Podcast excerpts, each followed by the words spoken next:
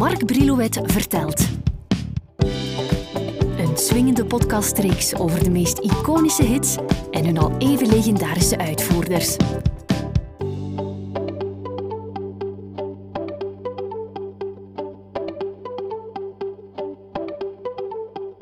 Mocht er aan mij liggen, dan vulde ik onze podcast met zowat alle genres, van klassiek over jazz tot en met country, pop, rock, zelfs smartlap en slagers, want in elk genre vind je sowieso geschikte nummers, maar ik zal me beperken tot de meest gemene deler.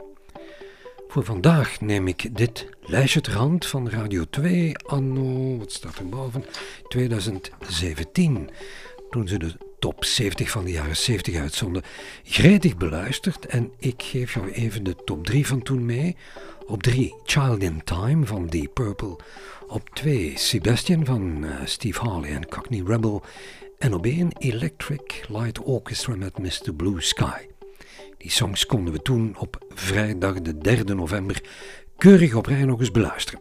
Intussen zijn we vele jaren later en staan die songs elk nog als een huis. Vandaag beperk ik me tot Mr. Blue Sky van ELO, een strook uit een dubbelaar Out of the Blue. Om beleefd te blijven en vooral volledig, kan ik niet anders dan jou de leader of the band voorstellen. Jeff Lynne, een muzikale duizendpoot, producer, singer-songwriter, arrangeur, veelzijdig muzikant en ook bekend van zijn deelname aan de Traveling Wilburys, maar dat is een ander verhaal. Op zijn zestiende speelde hij in zijn geboorteplaats Birmingham al met groepjes als de Rocking Hellcats, de Handicaps en de Chats. Vervolgens belandde hij bij de band The Idle Race met twee LP's op hun actief, maar hij voelde zich pas echt in zijn sas toen Roy Wood hem vroeg zich aan te sluiten bij The Move, waarvoor hij ook een race songs zou schrijven, waaronder deze.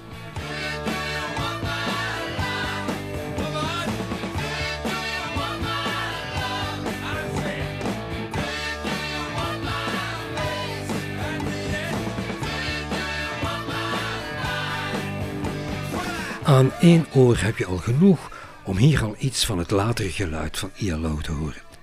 Samen met Roy Wood en Bev Bevan van The Move richt Jeff Lynne in 70 Electric Light Orchestra op met als doel symfonische pop te spelen. Wood zal het hier niet lang uithouden bij de band en je kan meteen nadien vaststellen dat Jeff Lynne het voortaan voor het zeggen zal hebben.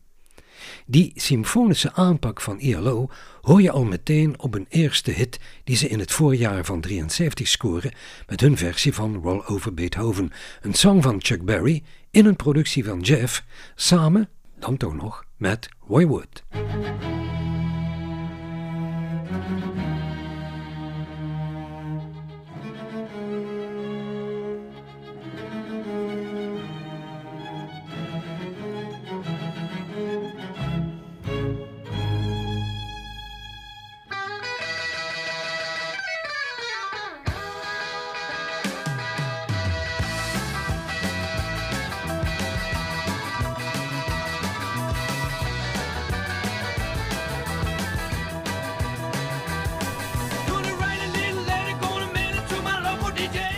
Ik trek voor ons verhaal wel even mijn zeven mijlslaars aan, want ik ga niet bij elke song blijven stilstaan. Wel vermeldenswaard is dat de hittrein voor de groep snel op gang kwam middels singles als Showdown, Evil Woman, Rock Area en Living Thing, waarmee ze in 76 tot in de BRT top 10 geraakten. Toen al was het overduidelijk wie bij de band het roer en de touwtjes stevig in handen had, want Jeff Lynne schreef zowel de teksten als de muziek en nam ook de volledige productie voor zijn rekening. It's a thing. It's a terrible thing to lose. It's a given thing. What a terrible thing to lose. We zijn inmiddels in de maand mei van 77 aanbeland. Jeff trekt met The Electric Light Orchestra naar de studio voor de opname van hun zevende studioalbum. Hij kiest daarvoor de Musicland Studios in München, eigendom van de Italiaanse producer Giorgio Moroder. Die studio bevond zich in de benedenverdieping van de Arabella Building, een staaltje Duitse bouwkunst. Dat gebouw staat er nog altijd en is nu een combinatie van hotel en appartementen. In die kelders dus had Moroder een uh, topstudio gebouwd die legendarisch zou worden. Hier namen onder meer de Rolling Stones op, Led Zeppelin, The Purple Elton John en hier nam Donna Summer samen met Moroder haar I Feel Love op, een song die nog steeds geldt als een gangmaker van de elektronische dansmuziek.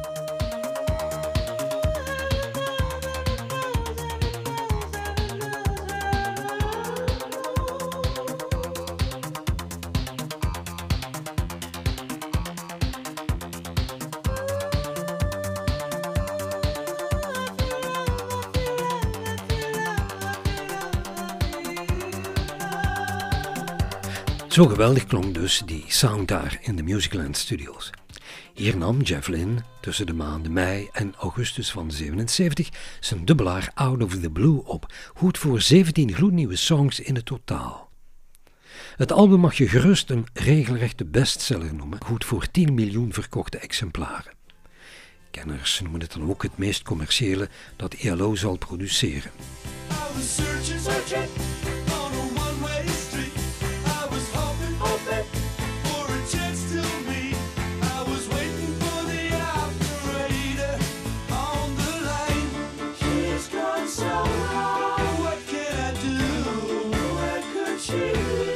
Sweet Talking Woman, een van de vijf nummers uit het album Out of the Blue die op single zullen verschijnen. Als eerste in de rij was er Turn to Stone met vlak daarachter hun meesterwerk Mr. Blue Sky. Na het succes van hun vorige album, A New World Record, was de druk groot om daar een succesvol vervolg aan te breien. Jeff besloot zich terug te trekken in een Zwitserse chalet waar hij in alle rust kon schrijven en ook eens kon buitenlopen, want geen kat kende hem daar. Hij weet nog goed dat het weer wat tegenviel, nogal donker en mistig. Hij werd dus niet snel afgeleid om veel tijd buiten huis door te brengen. En in een recordtijd van ja, een week of drie schreef hij en rist stevige songs bij elkaar. Maar het bleef niet donker en toen de zon op zekere dag van de partij was, schreef hij in één ruk Mr. Blue Sky bij elkaar dat het woordje blue niet alleen in de albumtitel is verwerkt, maar ook in de song Midnight Blue en Mr. Blue Sky, heeft alles en nog wat te maken met zijn favoriete voetbalploeg, de Birmingham Football Club, ook wel de Birmingham Blues genoemd, vandaar dus die liedjes als een soort huldebetoon aan dat elftal. Dat Mr. Blue nogal Beatles-achtig klinkt, vindt Lynn eerder een compliment dan een verwijt.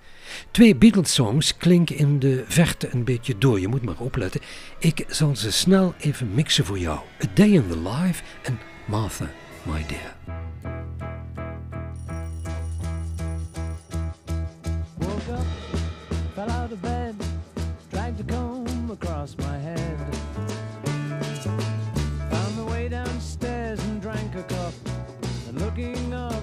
I noticed I was late. Found my coat and grabbed my hat. Made the bus in seconds flat. Found my way upstairs and had a smoke. And somebody spoke and I went into a dream. Martha, my dear, though I spend my days in conversation, please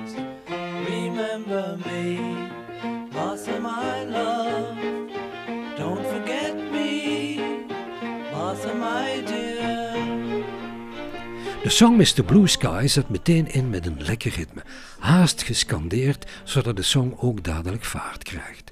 Volgens Lin zelf zit in dit liedje zowat alles waar ILO voor staat: goede songs, hitgevoelig en heerlijk symfonisch. De arpeggio-gitaren komen goed tot hun recht en ook de strijkers laten zich duidelijk horen als ruggensteun en toeverlaat voor de zangstemmen. Oh, Mr. Blue Sky, please tell us why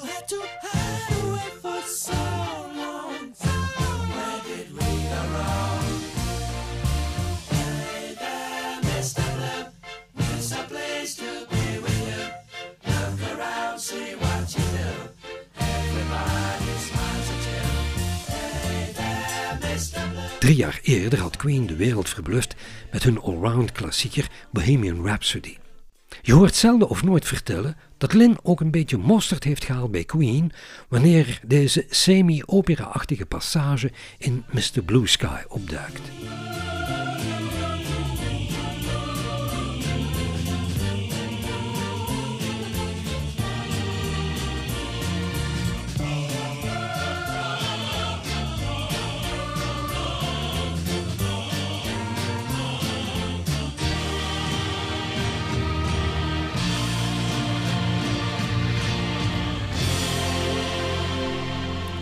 Blijkbaar kon Lin zich niet inhouden en moest hij naar het einde van het nummer toe nog maar eens van ritme switchen en koos daarvoor de richting van de rock. Want de band mag hier uitpakken met een iets steviger ritme dat we door de bank van hen al gewoon waren.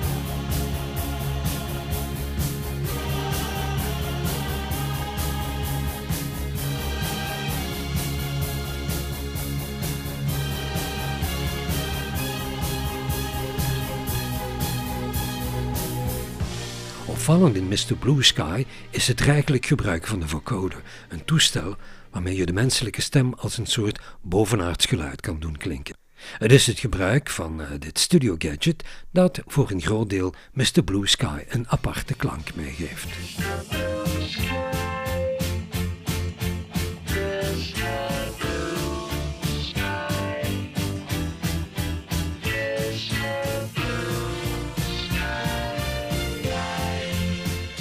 Die vocoder gun ik nog een extra rondje, want op het einde van het liedje is het de vocoder die de song mag afronden. De meesten onder ons denken dat je dan hoort Mr. Blue Sky, maar spits je oren eens tot het uiterste, dan hoor je Please Turn Me Over, want die song is de laatste strook van kan 3 en je wordt beleefd gevraagd het vinyl even om te draaien.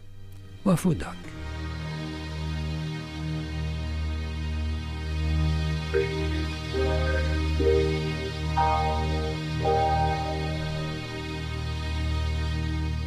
In de totaal droegen de zeven leden van die Electric Light Orchestra een steentje bij om van Mr. Blue Sky en ook de rest van het album een absoluut pareltje te maken.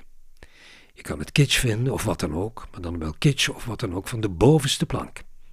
Ik ga je besparen in welke films nadien Mr. Blue Sky zal opduiken, ook dat Jeff in 2012 een nieuwe versie van die bewuste song zal opnemen voor het album Mr. Blue Sky, The Very Best of Electric Light Orchestra. Die versie is dan nog iets korter en zonder het instrumentale einde van het origineel. Wat ik nooit hoor vermelden, is dat bij de originele opname van het album Out of the Blue en vooral tijdens het inblikken van Mr. Blue Sky Lynn de steun vroeg en ook kreeg voor de arrangementen en de dirigent van het geheel van niemand minder dan Louis Clark. En mocht je daarbij je schouders ophalen, dan wil ik je erop toch wijzen dat Louis Clark in 81 de internationale hitlijsten zal overhoop halen samen met de Royal Philharmonic Orchestra met zijn Hooked on Classics Part 1.